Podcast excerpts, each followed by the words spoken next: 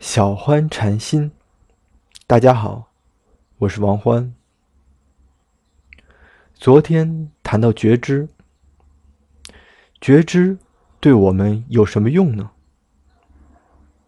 这样的修行有什么意义呢？觉知是我们生命的根本。如果我们什么都不知道，那一切。都无意义可言。正因为我们知道，我们能看、能听、能思考，时时刻刻都有个感知者在背后聆听着一切。我们以为熟睡了就什么都不知道了。那为什么有人呼唤我们名字的时候，我们就会醒来？觉知一直在那里，是我们自己迷失了。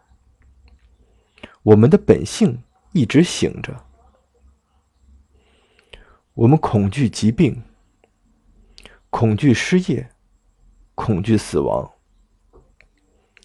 在纯粹的觉知中，一切恐惧消失殆尽。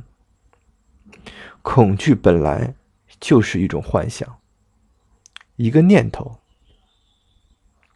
觉知会让我们遇见喜悦，会让我们看到真相，看到世界的本来面目。今天就分享到这里，下期见。